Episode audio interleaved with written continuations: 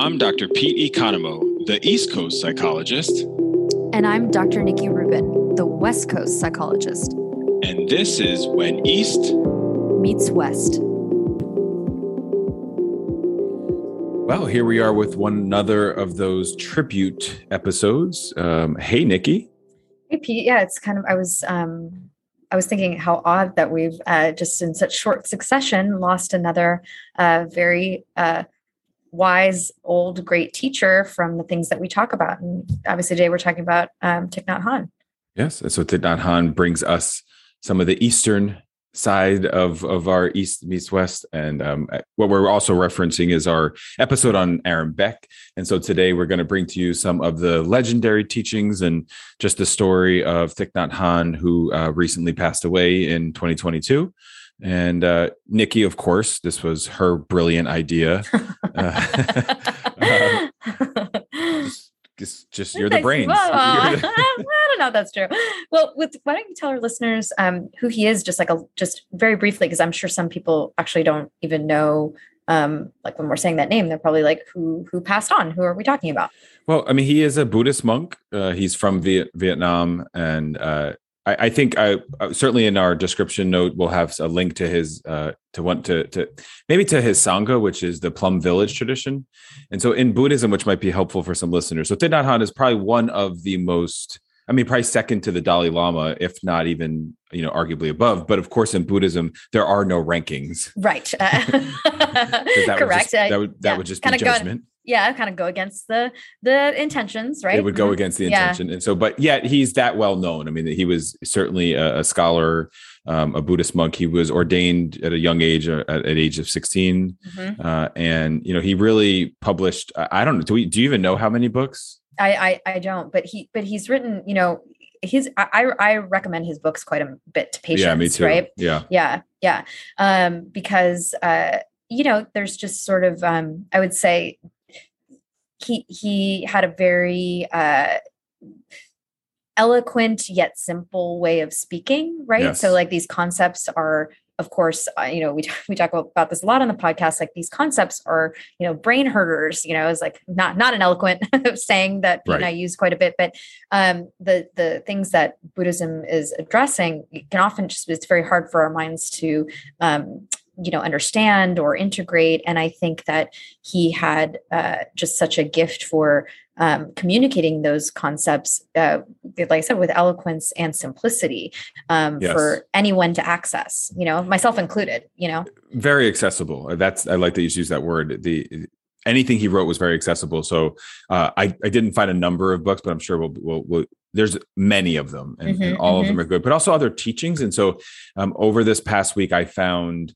they were streaming a lot of the services. Uh, so mm. We'll, we'll, remind our audience that you're not big into social media, and so maybe you have, maybe you didn't get to see that. I did see, not know. There's, there's yeah. a fault. There would be a, there's a potential sure. negative of, so with the, uh, you know pros and cons to everything, right? pros and cons to everything, right? Yeah. Uh, but they were streaming the services, which was really mm. beautiful to be able to watch it because I you know Buddhists look at death much differently than the mm. than we do here in the yes. West, and, and yes. we'll talk a little bit about that today. But this linking of these two episodes, so uh, you know, we we had this episode uh, honoring Aaron Beck, who really was the far- founder of our cognitive world here in the West, um, and then now Thich Nhat Hanh, we can really think of him as a founder of the Eastern world that was really landed well in the West.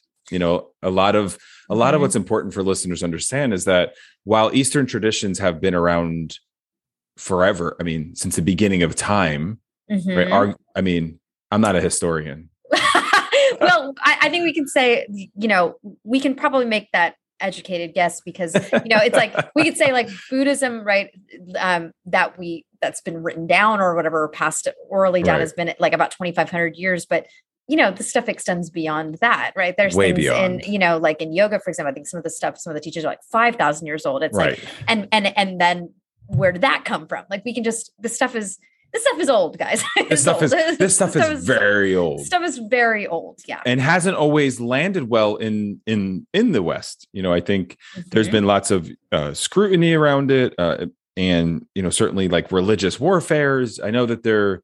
What? Oh, I read this, but what's the hmm. the yogi?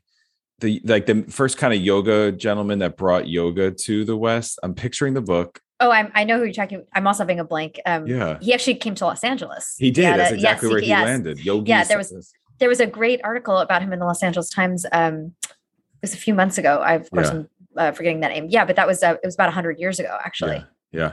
So we'll uh, I'll, I'll have that by the end of today. But in any um, the autobiography of a yogi is it that one? The Yogan, Pete, Pete, Pete's working in real time here. I am. He's, hey. Yeah, he's, he's, he's working in real time.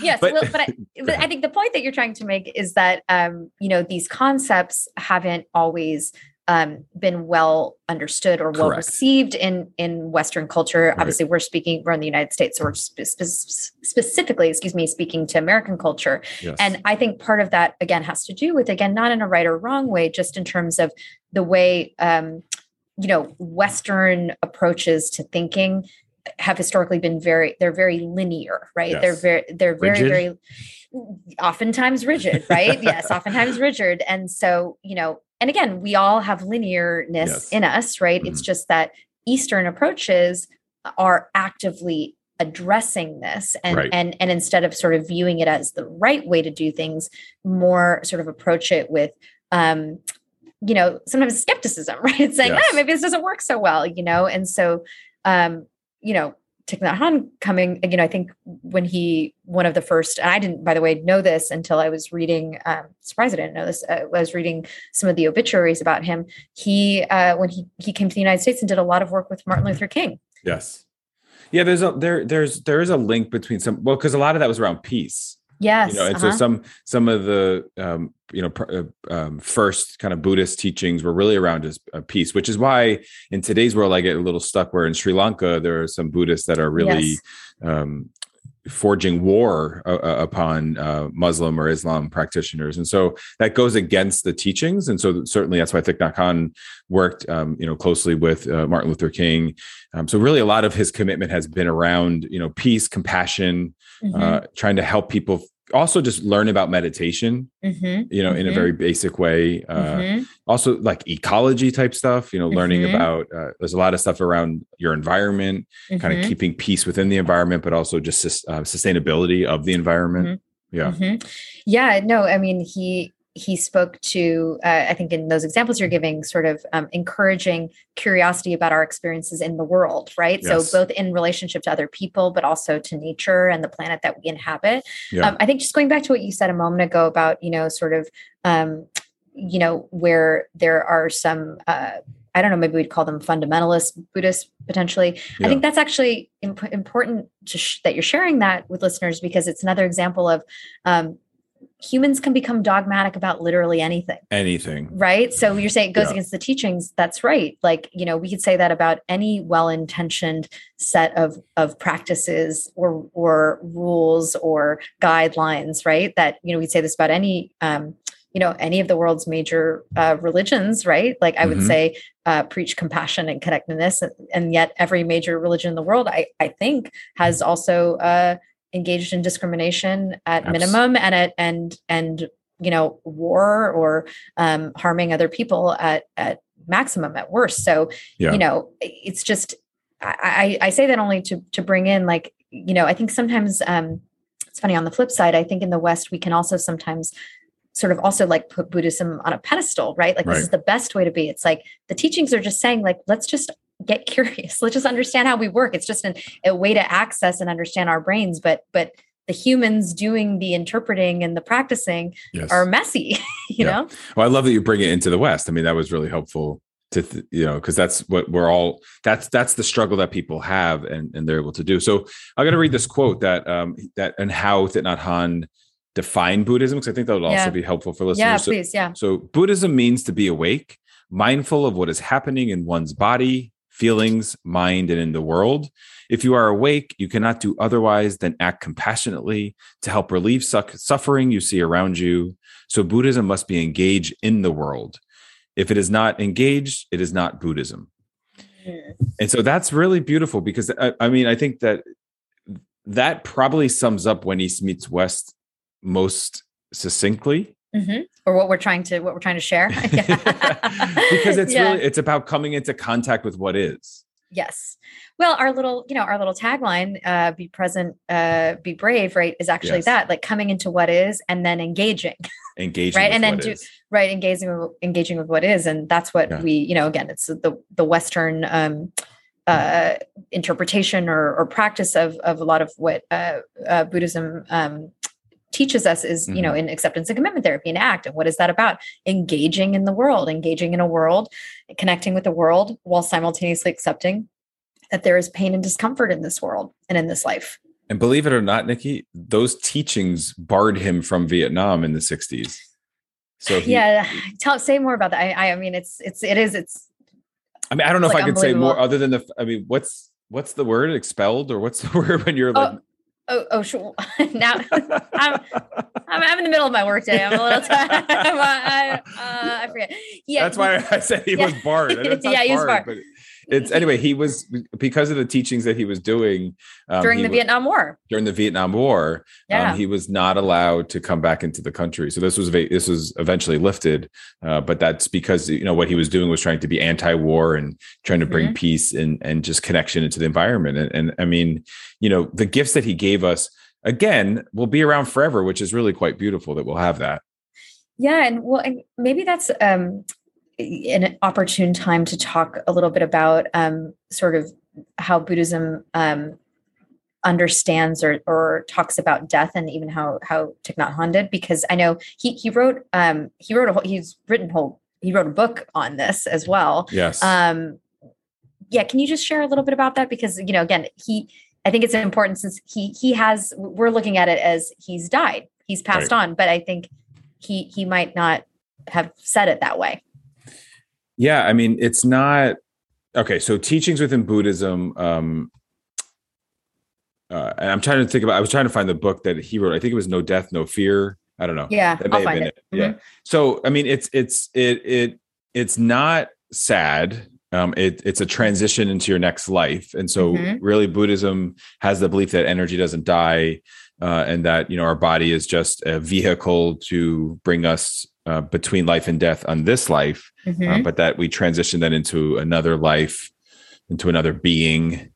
Uh, you know, once we are no longer alive in this life, and so yeah, um, that so the reincarnate. I don't actually know the story. So he was ordained as a monk in, in, at 16 i don't think he was seen as an as a reincarnate i'm not okay. 100% sure of that so reincarnation so like the dalai lama is identified as somebody who was reborn as a previous Dalai Lama or as a previous noble holy person. Mm-hmm. Now, I can't totally get there. Like mm-hmm. my brain still tries to understand right. that. Right. You know, because then there's other human beings who are meditating and practicing identify who the person is that was reborn from a previous life. Right, right, right, right. So there's yeah. the idea that they can connect with that. That's amazing. I guess mm-hmm. I need to meditate a lot more to get to that.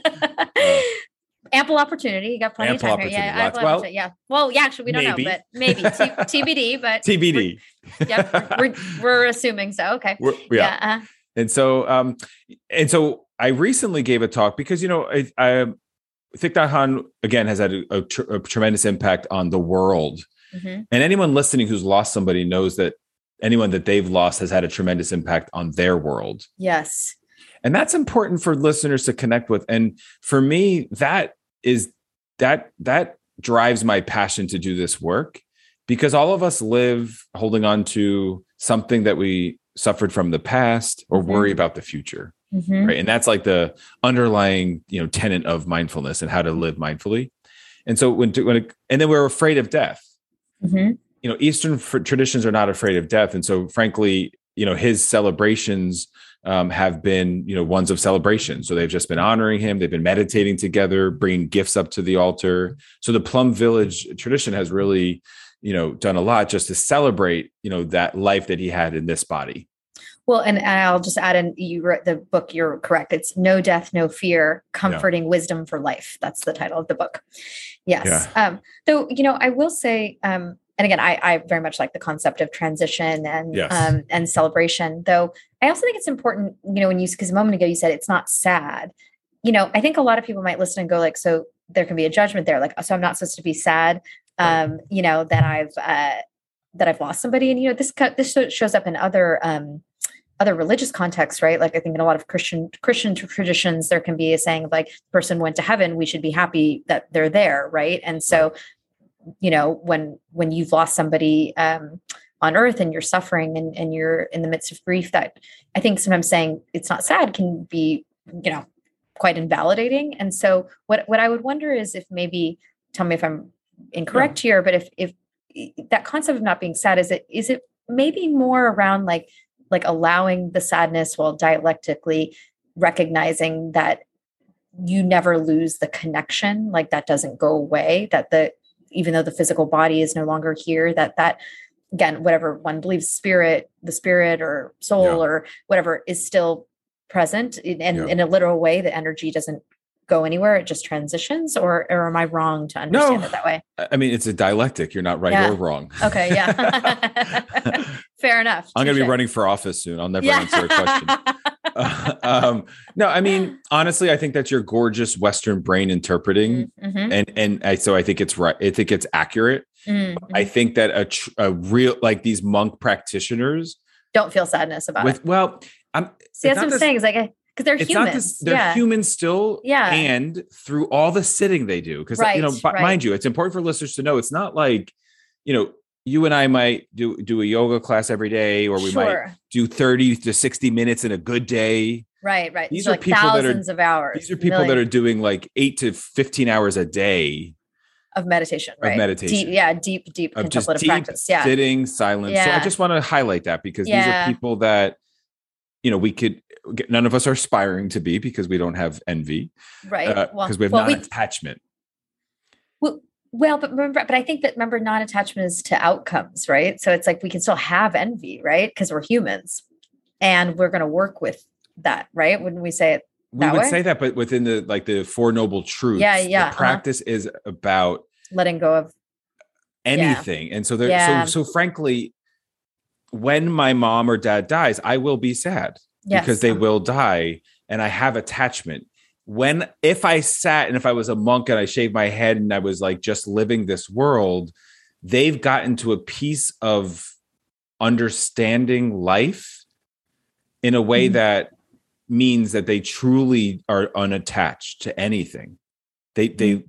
you know, they don't take they don't take um you know vows of like poverty or anything like that, but it's really just simple living Mm-hmm, mm-hmm. And so there's no materials. I mean, that's where I'm really flawed in a way, right? Because I I I love Lululemon. You know? well, but, but, see, well, I guess, but I guess what I would say is I wouldn't say, but that's not flaw. You know, it's like one of my favorite sayings is like they're not flaws, they're features, like right. imperfections, right? And so I think like even so, what we're talking about is like these are. I think it's important. Like these are very um unique and i'm going to say unusual i don't mean that as a judgment yeah, i mean yeah. like in the span of like 7 billion people it's very unusual to have the capacity to devote that level of yes. training to letting to i guess i'll say this way to connecting with reality as it is which i know we're always like edging up on this edging up on this consciousness Wait, you're not there yet? yeah i know no, yeah yeah so um so i think um that is you know so so that's yeah. i think what you're saying is, is is really important to highlight that you know that a lifetime of practicing these contemplative um practices sorry i'm saying the word practice again um, is going to impact yeah impact one's uh, one's experience of of reality and understanding it. Though again i think we we all have to be careful not to like then say it's just like we don't feel sad. It's like we're all like we do feel sad like that's our we're wired to feel sad. Like grief has a function right? Yeah. grief grief connects us um and you know i think maybe my my my understanding at least uh, I want to speak for myself is that it's just an ability to to um, to also celebrate the transition right? Like to not stay attached to um, the concept that our physical bodies you know they are not going to be here forever right? They're they're they're temporary. Yeah and again I, I just want you to gently notice that your yeah. western brain is trying to like protect feelings or oh, emotions. Oh, oh, oh yeah. No, no, no. A hundred percent. And I, but, but I think I, am more saying it as, um, I actually don't mean it so, so Western. I'm actually just more meaning it as like, I guess I'm not, I'm not trying, I'm thinking of it actually in my mindfulness practice of like, this yeah. is just what comes up.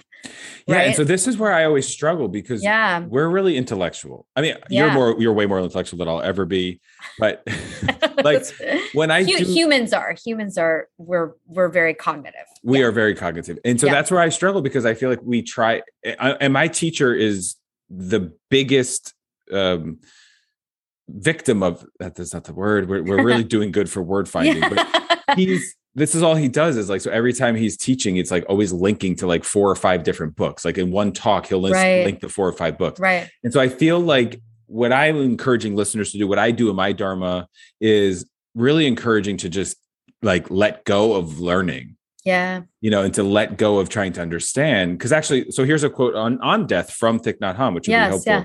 our greatest fear is that when we die we'll become nothing. Many of us believe that our entire existence is only a lifespan beginning the moment we are born or conceived and ending the moment we, we die. We believe that we are born from nothing and then we die, become nothing. And so we're filled with fear. So the Buddha was very, so he says the, the Buddha has a very different understanding of our existence. It is the understanding that birth and death are notions, they are mm-hmm. not real. Mm-hmm. The fact that we think they are true makes a powerful illusion that causes our suffering. The Buddha taught that there is no birth, there is no death, there is no coming, there is no going. There is no same, there is no different, there is no permanent self. Right. And so that's where I want us to get to it. And I think yeah. that'll be like a future episode because obviously you and I can talk about this a lot more, can't we? Oh, a hundred percent. And and I um and I definitely think we should continue the conversation. And I, yes. I love that quote because I think um it's interesting it's like I, I connect with what what he's sharing there because it's actually saying like especially if there's no coming there's no going it's like right. yes it's just this moment and so right. i think so you know maybe i'm not being very skilled at communicating it so what i mean is like well speaking of the the limitations of language here right that it's like in this moment whatever that moment is maybe it's joyful maybe it's sad maybe it's neutral it's like it's it's just this it's just like this. there's it's just this that's you know beautiful. and that's that's where where there's freedom and there don't have to be words nikki and i think that that's True. what's beautiful yeah. too and i yeah. think that's so you did just say exactly what i want listeners to think about it's just the sitting it's just the being it's just the doing yeah. and you know i i gave a talk on this last week about death and um, we don't have any time for that today but um when you one of the one of the other teachers re- referenced it and basically was saying how she had no words other than the fact that after this talk that i gave on death realized just to sit a little deeper mm and so I, uh, you know, thank you, Nikki, for this. I think clearly we'll have to have another uh, episode that we'll do on death at a certain point. But thank you, Thich Nhat for anything. And I'll leave you with this last quote that Nikki brought to us before we started. That Thich Nhat brought to us: "No mud, no lotus." This has been When East Meets West. I'm Dr. Pete Economou. And I'm Dr. Nikki Rubin. Be present, be brave. This has been When East Meets West. All material is based on opinion and educational training of Doctors Pete Economou and Nikki Rubin. Content is for informational and educational purposes only.